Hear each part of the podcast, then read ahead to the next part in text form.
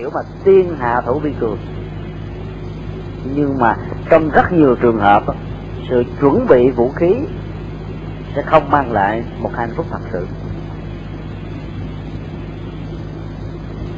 Bởi vì chúng ta thấy chẳng hạn như là ấn độ và pakistan, một đất nước chia cắt ra làm hai. Rồi à, bây giờ trở thành kẻ thù của nhau chỉ vì tranh giành một cái mảnh đất mà gần như là không có giá trị thương mại gì cả. Một mảnh đất tuyết rơi, gọi là quanh năm. Và đôi lúc nó xuống đến âm 30 độ. Nếu chúng ta có mặt ở trong một cái ờ, cái cái khí hậu của tháng 12 cái lỗ tai này chỉ cần đứng ngoài trời ba ba phút đến năm phút thôi, dùng một ngón tay búng một cái là cái lỗ tai này nó thể gãy đi liền. Bởi vì máu nó không có vận chuyển nữ. Vậy mà người ta vẫn chiến tranh. Và nạp vào cái cuộc chiến tranh đó bằng những cái chủ nghĩa rất là hay. Đó là chủ nghĩa yêu nước, chủ nghĩa vì dân, chủ nghĩa này, chủ nghĩa nọ để để khích cho hai bên đánh nhau. Cho nên là cái cách mà nhà Phật dạy chúng ta là phải dùng thiền định để hóa giải những cái nỗi đau của tâm. Mà thiền định bản chất của đó là gì? Là buông xả. Tha thứ, vô ngã, bất vị lợi thông dong tự tại. Và chính những cái chất liệu này, nó mới có thể giúp cho mình tẩy rửa được những cái mối hận thù mà rẽ ra chúng ta không nên cất giữ. Nuôi hận thù trong lòng cũng giống như là nuôi nuôi ong tay áo vậy nó trở thành một con ong độc, chích và cắn mình. Cho nên cái người mà biết khôn á, hay là cái người biết thương bản thân thì không bao giờ làm những công việc mà nó có hại cho bản thân của chúng ta. Thì hôm nay chúng tôi à, xin à, dừng lại tại đây. Bởi vì à, quý thầy cũng đã lắng nghe được cái tiết đầu do hòa thượng chủ trì đã nói về các cái chiều kích tâm linh ở trong cái mùa an cư kiết hạ. Và cũng răng nhắc chúng ta về những cái cách thức để mà mình tận dụng được ba tháng an cư trong mùa mưa để phát huy một cách tuyệt đối về đời sống nội tâm, hành trang đạo đức và tuệ tuệ giác cho con đường tu tập của mình. Và tiếp thứ hai thì à, chúng ta bắt đầu đã dẫn nhập vào à, một vài khái niệm về bản chất của khổ đau và hạnh phúc. Để trên cơ sở đó kỳ sau chúng ta sẽ đi vào một số cái nguyên tắc, làm thế nào để được hạnh phúc và dĩ nhiên, các nguyên tắc này cũng dựa trên cái góc độ ứng dụng. Tức là chúng ta phân tích từng sự kiện một trên tinh thần của đức phật dạy để thấy được rằng giáo pháp của đức phật nó ờ, bàn bạc khắp ở trong, gọi là, cuộc sống. Vấn đề ở chỗ đó là chúng ta phải mở mắt ra để nhìn thấy, để tiếp nhận, để hưởng nó, chứ không phải là để đi tìm. Theo kiểu khi một vị thiền sư Việt Nam, xin lỗi, khi một vị vua Việt Nam lên trên núi để đến tu, bỏ ngày vàng, thì thiền sư viên chứng lại trả lời, ở trong núi không có phật. Họ trở về lại cung vàng điện ngọc, phật trong đó nhiều lắm. Có nghĩa là vấn đề ở chỗ là khi chúng ta nhìn đúng thì tất cả các sự kiện đều là một yếu tố để giúp cho mình được giác ngộ, được thăng hoa.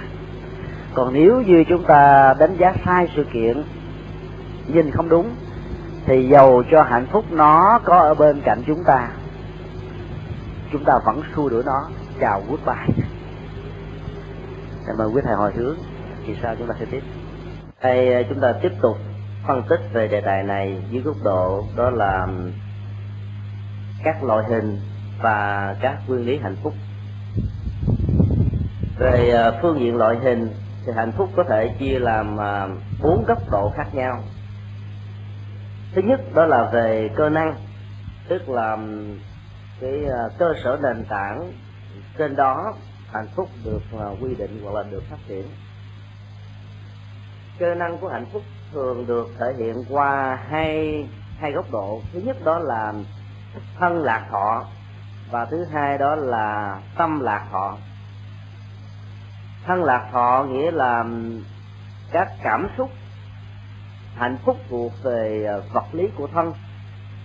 Cái đó như lần trước chúng ta đã nói nó thuộc về ờ, dòng chảy của các hóa chất vận hành ở trong cơ thể của con người. Và nói một cách khác về phương diện triết học thì cái thân thọ lạc hay là thân hạnh phúc thuộc về uh, giác quan mắt tai mũi lưỡi và thân.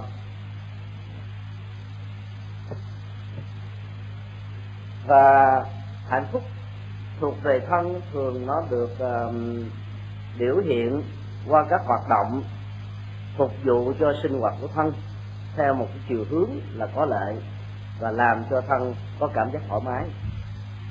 Ví dụ khi chúng ta đang khát nước có được một cốc nước để uống đang đói bụng có được một bát cơm để ăn và gần như là nó đáp ứng được cái nhu cầu sinh hoạt, đó là ăn, mặc, ngủ, hoặc là đi đứng nằm ngồi vân vân. Thì các hoạt động thuộc về thân hạnh phúc, nó thường để lại các cái phản ứng, đó là tham đắm. Cái hạnh phúc của thân nhiều chừng nào thì cái mức độ tham đắm nó tỷ lệ thuận và nhiều chừng đó ví dụ khi mình à, được ừ, một bộ y hậu mới hay là một bộ quần áo mới nhất là bộ này được may bằng vải của tông, tức là nó thuần vải, phải bằng so xích gân là xích bóng, thì dĩ nhiên cái cảm giác thoải mái của ừ, bộ đồ này nó mang lại cho chúng ta đó là mồ hôi đổ, không làm cho mình có cảm giác nực.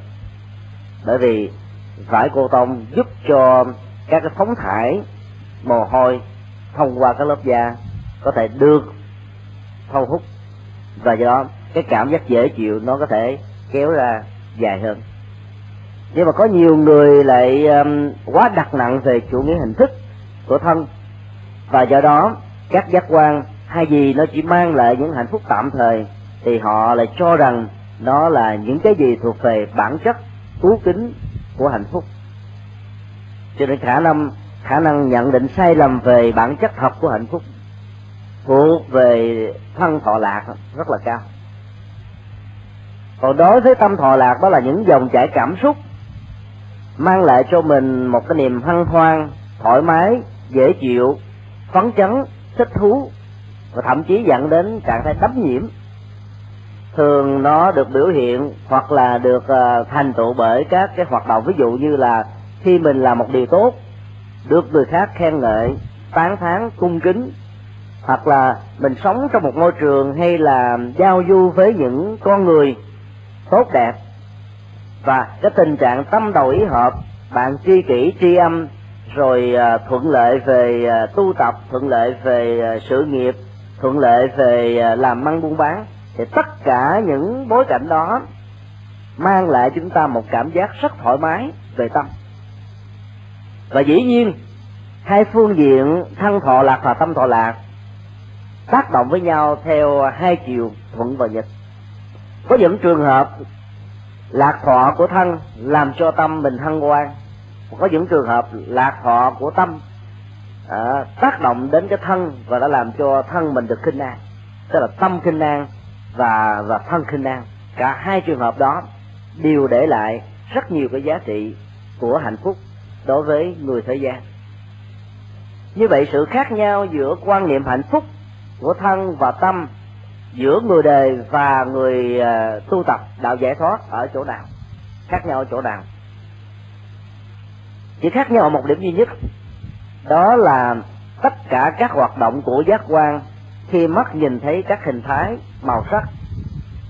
Tai nghe âm thanh, mũi ngửi mùi, lưỡi nếm vị thân xúc chạm và ý tưởng liên hệ đánh giá đối chiếu so sánh phân tích tổng hợp quy nạp diễn dịch về những gì mà chúng ta đã thấy thông qua các giác quan. Tất cả những thứ này nó có thể trở thành một cái gì đó rất là vui, rất là sướng đối với người đời. Nhưng mà người thế gian, quan niệm đó chỉ là những phản ứng thông thường mà trong kinh điển Bali thường gọi là chứ quan niệm đơn thuần là cái thấy, cái nghe, cái ngửi, cái biết, cái xúc chạm. Vậy thôi. Khi chúng ta quan niệm tất cả các hình thái màu sắc chỉ là một cái thấy, thì rõ ràng cái phản tâm lý nó không được diễn ra. Hoặc nếu diễn ra như một cách tự động hóa mà không có sự can thiệp của ý thức phân biệt, rằng cái này là đối tượng hợp gu hay là cái đối tượng hợp ý, hoặc là cái đối tượng mà chúng ta hoàn toàn không thích. Rõ ràng hai thái độ phản cái tâm lý đó không có mặt. Và kinh điển Bali còn dẫn thêm một câu nữa, đó là những người được gọi là thánh nhân khi sáu giác quan tiếp xúc với sáu trần cảnh là họ có khởi lên đi nữa, thì nó là khởi lên về phương diện mà bây giờ chúng ta gọi là phản quá chất, hay là phản sinh hóa trong cơ thể.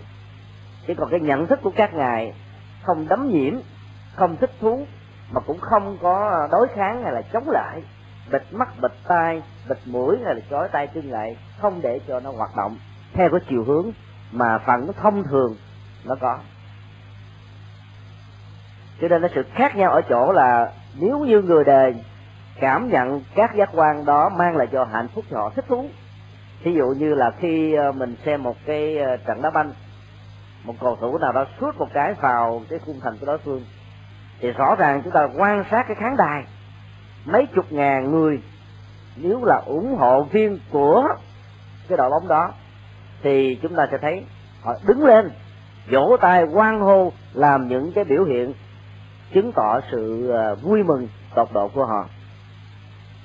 Và nhất là cái người mà suốt vô cái quả banh đó, chắc chắn là nhảy nhõm rồi cười vang rồi những biểu hiện mà thông qua đó chúng ta thấy rằng nó thể hiện cả hai cơ năng hạnh phúc, đó là hạnh phúc của thân đó là thân hai cái tay rút lại với thầy, hay là tung lên rồi hoan hô, miệng phát ra ngôn, rồi cái hình ảnh gọi là gương mặt, màu sắc, hay là cái diễn đạt, cái ngôn ngữ của thân. Thường nó là một biểu hiện của một cái niềm thăng quan vui mừng ở bên trong tư tưởng của họ. Thế rõ ràng cái này nó thể hiện một cách tương tác rất là rất là rõ. Nhưng mà đối với người à, xuất gia, hoặc là đối với những người hành giả, thì chúng ta nếu có phải xem một vở đá banh như vậy, trường hợp mà có suốt vô còn không có đứng lên vỗ bằng răm một cái quan hồ không có hoàn toàn không có. Và lúc bấy giờ chúng ta chỉ thưởng thức cái nét đẹp của tinh đồng đội ở trong à, một cái trận đá banh như vậy. Và sự khôn ngoan cũng như là những cái nét kỹ thuật để đi đưa banh rồi dẫn banh rồi sút banh vân vân thôi. Tức là chúng ta thưởng thức ở góc độ nghệ thuật của đó à, chứ không phải thưởng thức để mà binh vực một đội bóng này rồi à, à, không tán đồng với một đội banh đội banh mà mình không thích.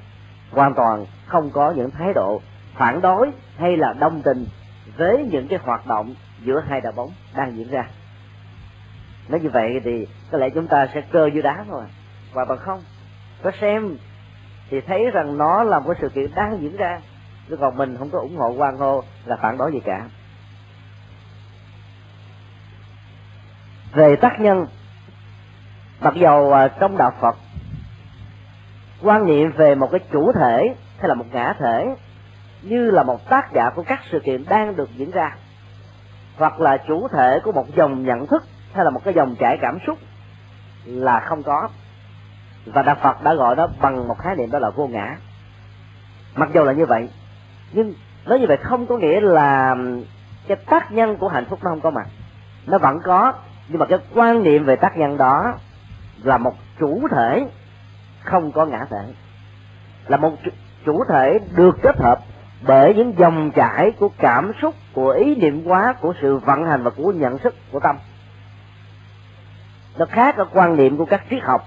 Tôn giáo ở chỗ đó là triết học phương tây, phương đông. Ngoại trừ đạo phật. Và các tôn giáo xưa cũng như nay cho rằng con người có một ngã thể.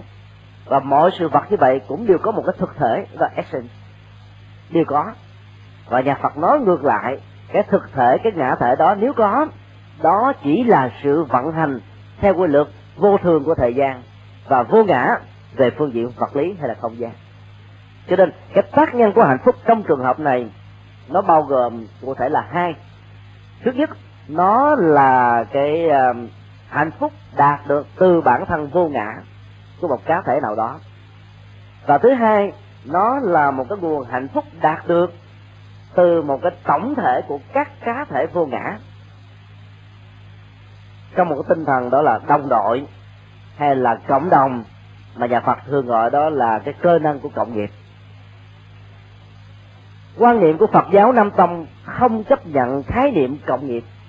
Tại vì họ cho rằng là tác ý, tức là cái nhận thức, cái đánh giá, cái khởi tâm, cái dụng ý của con người là một hành động.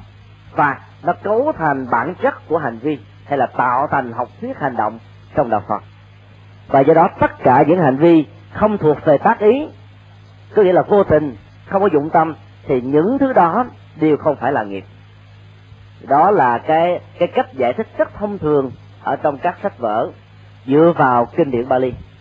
Nhưng chúng tôi cho rằng cái quan niệm như vậy nó không phản ánh đúng được cái câu mà Đức Phật đã định nghĩa. Này các tỳ kheo, tác ý là nghiệp. Khi có sự tác ý, hành động con người được thể hiện qua ba cơ năng, đó là thân, khẩu và ý. Rõ ràng trong định nghĩa rất là xúc tích ngắn gọn này, đức phật hoàn toàn không đề cập đến vấn đề đó là những gì không thuộc về tác ý là không có hệ quả của nghiệp. Đức phật chỉ nói rằng là tác ý chính sự tác ý hay là cái sự vận hành của ý thức, ý niệm bản chất nó là một hành động. Và khi hành động của ý thức nó có mặt, thì bỗng dưng hành động của tay chân, của lời nói, của sự vận hành của thân tự động nó được kéo theo hay là cái khác là trong định nghĩa này đức phật nói đến một cái mối quan hệ biện chứng giữa ý thức và các hành vi trong cuộc đời. Chứ đức phật không hề nói đến chuyện hành vi không có ý thức và không có quả báo, hoàn toàn không có. Cho nên lý giải trong trường hợp của một số học giả nam tông có thể làm cho người ta hiểu sai và hiểu lệch lạc đi cái học thuyết hành vi ở trong phật giáo một người lái xe thứ nhất là lái xe tải về ban đêm. Cái cảm giác mỏi mệt uể oải và nếu cộng thêm tình trạng mất ngủ, làm cho anh ta có thể đụng vào một ngôi nhà hay là đụng vào các khách bộ hành hay là cán vào những chiếc xe đi trước mình. Rõ ràng không có một anh tài xế nào mà muốn xe mình cán chết người bởi vì sẽ bị ở tù mất nợ nghiệp và tất cả tiền lương mà mình có được do cái công công an việc làm này mang lại, nó cũng hoàn toàn trở thành con số không. Dĩ nhiên không ai muốn điều đó xảy ra, nhưng trên thực tế tất cả những điều này vẫn xảy ra. Bất cứ lúc nào mà anh tài xế có thể bị ngủ gục tại vì hôn mê trong lúc mà quá mỏi mệt khi chạy xe về đêm. Và dĩ nhiên, chúng ta thấy là họ vẫn phải chịu trách nhiệm trước pháp luật. Dù có những trường hợp xe Honda chạy ẩu. Xe đạp băng qua đường mà không thèm nhìn ờ, những xe khác cho nên bị xe hàng đụng. Nhưng mà cái tài xế của xe hàng phải chịu trách nhiệm pháp luật nặng hơn những chiếc xe nhỏ hơn, đó là quy định của luật giao thông. Và dĩ nhiên họ cũng ở tù, họ cũng mất nghề nghiệp, họ cũng mất lương. Cho nên trong trường hợp này, một hành vi cán người, gọi là, không có ý thức, vẫn tạo ra một hệ quả nghiệp báo. Nhẹ hơn. Nếu có ý thức thì cái nghiệp nó sẽ nặng hơn. Cái quả nó sẽ nặng hơn. Còn không có, nó vẫn có, nhưng mà phải nhẹ. Cho nên cái tác nhân, có những trường hợp là nó bắt nguồn từ cái nhận thức, cái quyết định của một cá thể mà hoàn toàn không có sự tác động của bất cứ người nào. Còn cộng nghiệp dĩ nhiên nó phải có dù nghiệp được cấu thành bởi những hành vi có ý thức nhưng mà có những hành vi ý thức nó nó chung với nhau hoặc là nó giao thoa nhau ở một tần số nào đó tạm gọi tạm gọi là như vậy. Ví dụ trong trường hợp của những người uh, hooligan tức là những uh, phần tử ủng hộ cuồng nhiệt cho một đội bóng nào đó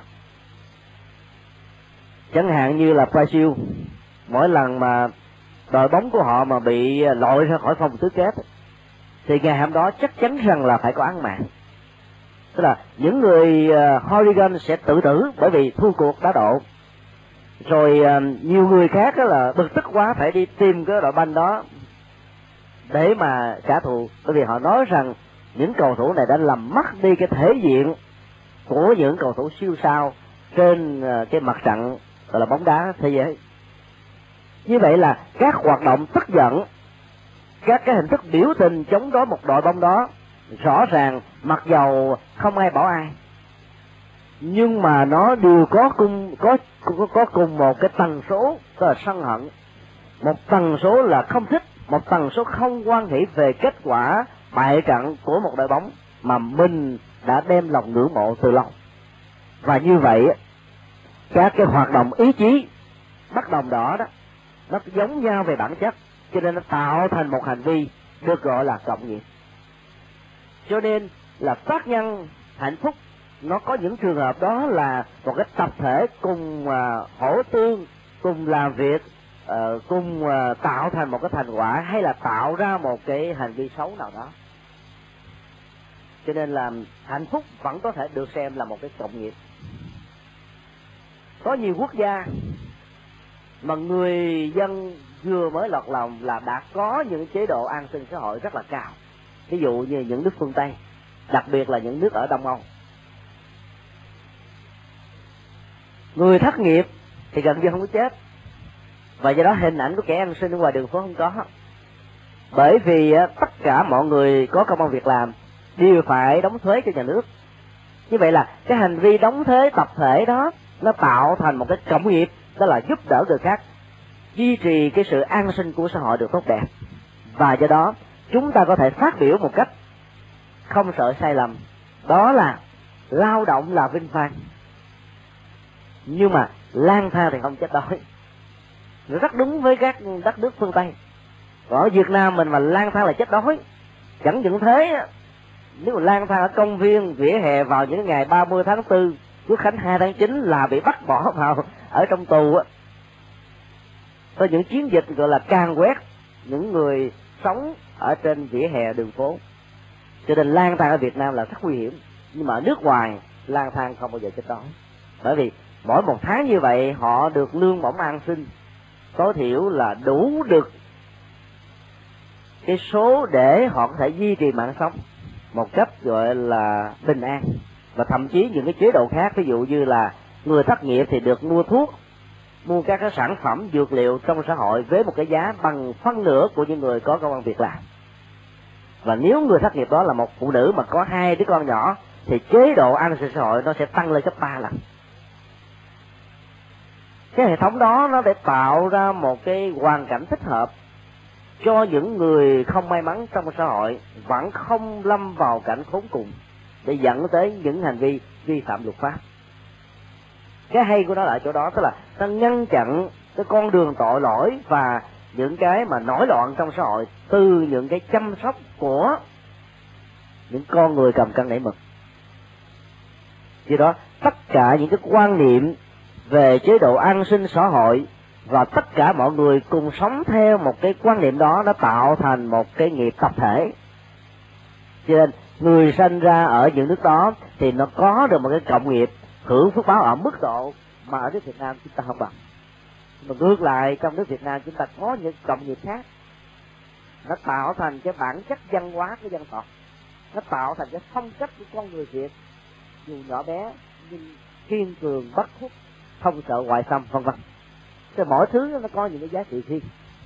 Và nói theo quan điểm của nhà Phật thì những người sống ở trong nước Việt Nam hoặc là ở những cái hoàn cảnh tương tự ở ờ, Ấn Độ, Pakistan như là những nước nghèo nói chung thì cái cơ hội để hưởng thụ được hạnh phúc về phương diện ờ, nhận thức và về phương diện ờ, tâm lý nó là cao hơn.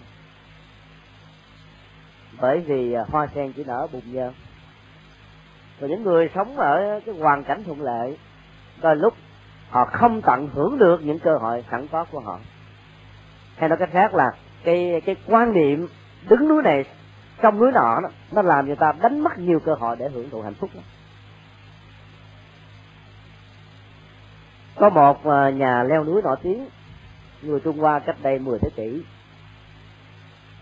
Thở nhỏ anh ta đã thích leo núi rồi. Thì trong làng có một cái ông lão mà cái cốt cách giống như là bậc tiên nhân. Thì trước khi ông qua đời ông có lại thăm cậu bé này. Rơ vào đầu cậu ta mấy cái và nói một câu như là khoáng. Về sau này nếu con muốn chinh phục các ngọn núi, thì đừng bao giờ leo những ngọn núi thấp. Không leo thì thôi, muốn leo là phải leo ngọn núi cao nhất.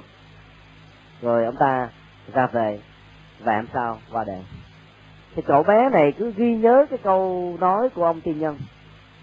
Khi lớn lên 18 tuổi, bắt đầu anh ta đi chinh phục các ngọn núi.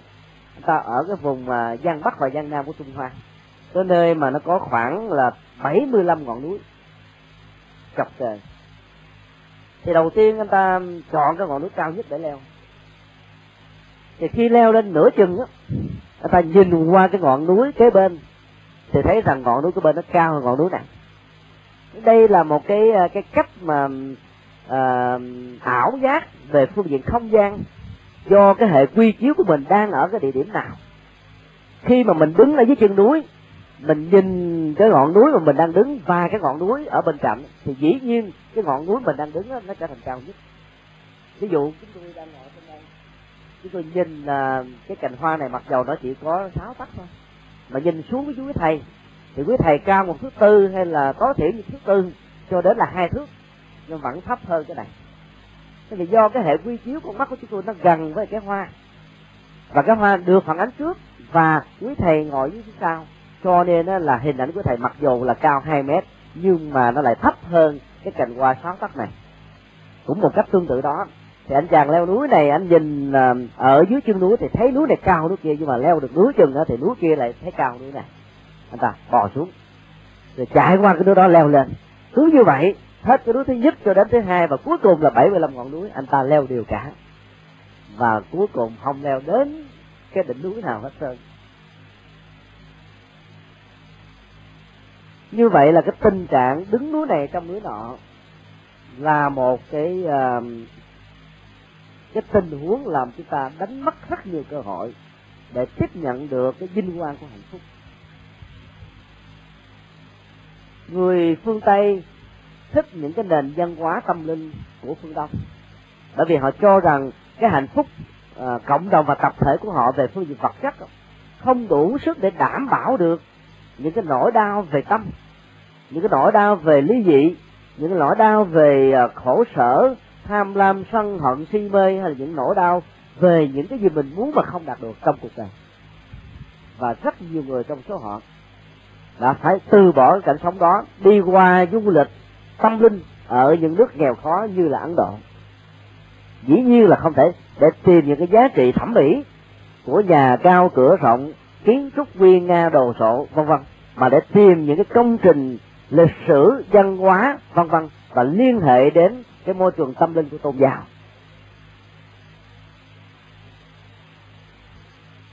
Và ngược lại, những người đang sống ở châu á, nếu mức sống của họ đang thấp, thì cái giá trị tâm linh của họ có sẵn như họ mà? Họ lại đi tìm một mảnh đất hứa mới ở phương tây để đáp ứng được cái nhu cầu thiếu thốn về vật chất, về phương tiện sinh hoạt. Cho nên cả hai đều đang trong một tình trạng đó là đứng núi này trong núi kia. Và dĩ nhiên, cái cơ năng hạnh phúc có được của mình mình đi đánh mất. Cho nên hạnh phúc, thực ra, nó chỉ là một dòng chảy của cảm xúc. Và dòng chảy của cảm xúc lệ thuộc rất nhiều vào thái độ và cái góc nhìn của chúng ta về bản chất của cuộc đời. Hơn là về những gì chúng ta hiện có hoặc là không hiện có.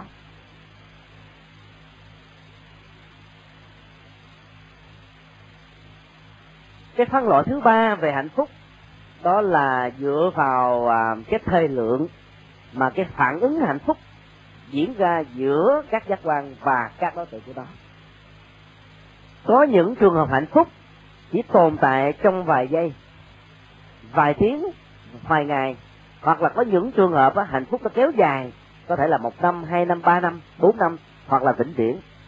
Cho nên chúng ta có thể nói một cách tóm tắt đó là thời lượng của hạnh phúc có thể chia ra làm hai, đó là hạnh phúc tạm thời hay là hạnh phúc lâu dài. Các hạnh phúc hạnh phúc tạm thời thường là nó bắt nguồn từ những cái sở hữu mà chúng ta có. Hoặc là cái vị thế, vai trò xã hội, chức tước hay là những cái nhu cầu, yếu phẩm trong cuộc đời đáp ứng được những điều chúng ta mong mỏi thì tất cả những thứ này mang lại các giá trị hạnh phúc với thời lượng có giới hạn. Chúng tôi nêu ra ví dụ về à, về rượu và ma túy. Dĩ nhiên là những thanh niên khi chọn con đường à, nâng một cái cốc rượu, đưa cốc rượu đó vào trong cơ thể của họ họ muốn một điều đó là họ trải nghiệm cái kinh nghiệm hạnh phúc. Và thứ hai là đánh đi cái nỗi lo lắng cái ờ, cảm giác buồn phiền, cái nỗi mệt nhọc trong cơ thể. Đứng trước một hoàn cảnh gia đình rất là khó khăn, hoặc là những cái bế tắc mà họ đã nỗ lực rất nhiều nhưng không tìm ra được một giải pháp. Đó là một cái cái trải nghiệm về phương diện tìm quên đau khổ trong những cảm giác là kích thích tố nhất thời.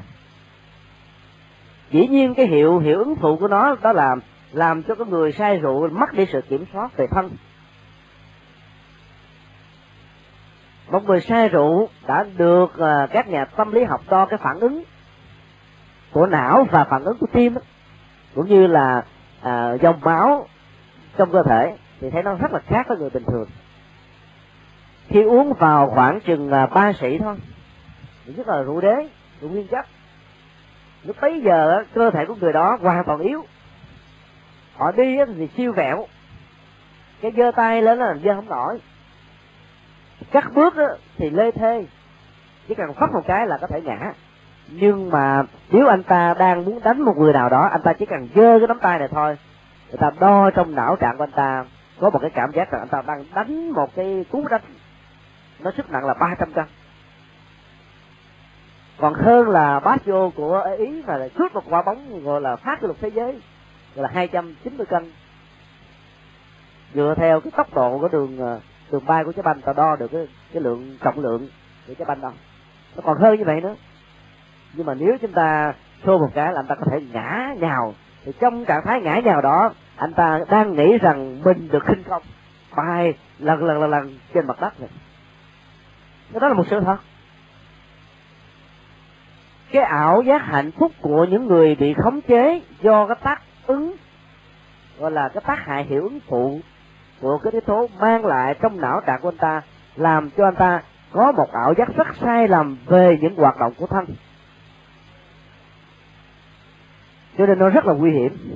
Đó là chưa nói đến những cái phản ứng phụ làm cho con người có thể giảm sức khỏe.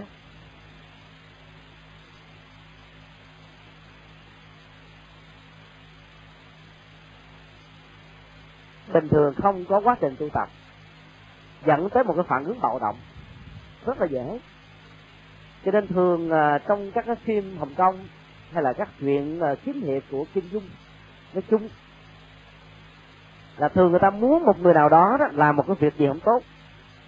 Đầu tiên cứ thưởng cho người ta bằng một cái loại rượu thật là ngon. Cho ta sai rồi bắt đầu ký khế ước. Nói gì ra anh ta cũng cảm thấy là mình là một cái anh anh chàng gọi là nghĩa hiệp trưởng khí có thể làm được tất cả mọi thứ. Mà nếu làm không được á thì mình không còn là nam di chi tử nữa. Nam di chi hán nữa. Cho nên là sẵn sàng làm. Và do đó người ta đã đánh lừa người khác.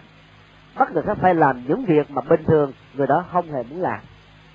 Và điều này cho chúng ta thấy rằng là cái phản ứng, hiệu ứng phụ của rượu nó làm cho cái cảm giác hạnh phúc diễn ra theo một chiều kích của ảo giác hoàn toàn, chứ không phải là một cái phản ứng hạnh phúc thật sự.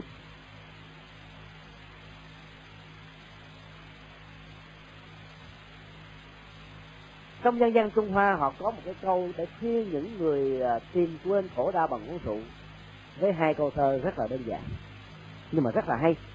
Đó là, dùng dao chặt nước nước vẫn chảy, mượn rượu giải sầu sầu thêm nặng.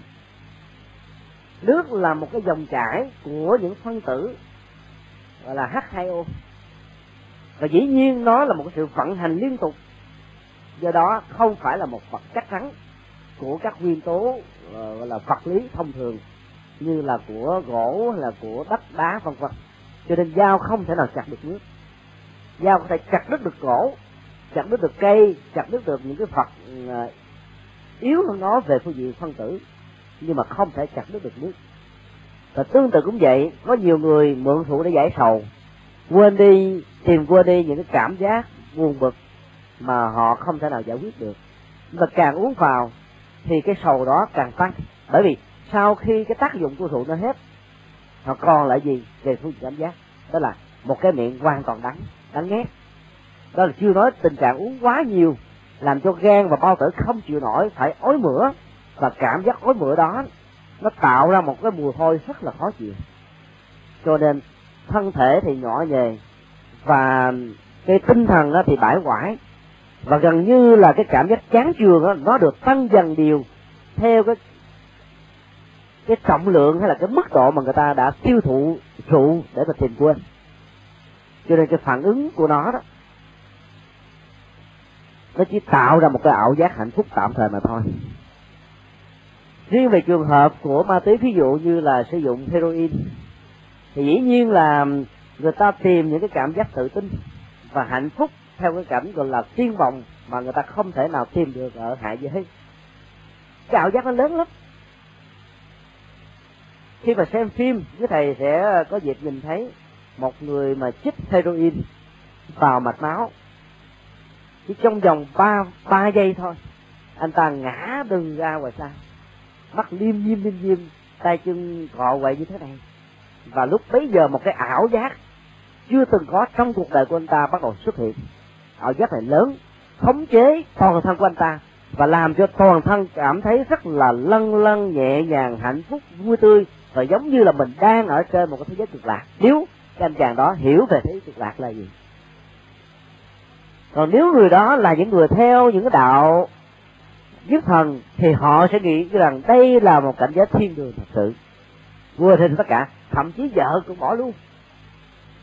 Người ta phân tích về cái à, cảm giác khoái lạc của ma túy, nó còn hơn là cái cảm giác khoái lạc của giao hợp dục tính giữa người vợ và người chồng, gấp một trăm cho đến hai trăm ngàn lần. Nó ghê gớm như vậy. Cho nên một người mà bị bị nghiện ma túy thì rõ ràng cái cơ hội để mà bỏ nó đó rất là khó. Thì cảm giác đó, nó là cảm giác quá đô, mình tạm gọi là vậy. Có những cái ví dụ như ta khen mình mình cười một cái, mình vui mình cảm thấy hạnh phúc rồi. Bây giờ nó nó cái, cái cường độ của hạnh phúc này nó tăng lên là một trăm ngàn lần như vậy. Thì cái đô về hạnh phúc ảo giác nó lớn quá. Cho nên về sau này tất cả những thứ đó không còn áp phê nữa. Nguy hiểm lắm. Chứ tôi có đọc một cái tờ báo nói về một câu chuyện có thật. Là người con của một cái ông quan chức lớn rơi vào à, cái cơn nghiện ma túy. Và anh ta đã bị bắt đưa vào cái trung tâm cai nghiện. Mà thường là như vậy đó những người mà cai gọi là nghiện ma túy phần lớn là con cháu cha. Bởi vì giàu mới có đủ tiền đó ứng cho những cái nhu cầu thỏa mãn đó. Ông cha mới lên thăm và khuyên rằng là con hãy bỏ và làm lại cuộc đời. Thì tụi con nói rằng là thưa cha con rất muốn điều này từ lâu nhưng mà con làm rất nhiều lần nhưng không thành công. Nếu cha không tin con cha cứ làm thử. Nếu như mà cha bỏ được đó, thì con sẵn sàng bỏ theo cha, mà nếu không bỏ, con sẽ chết, cho cha thấy.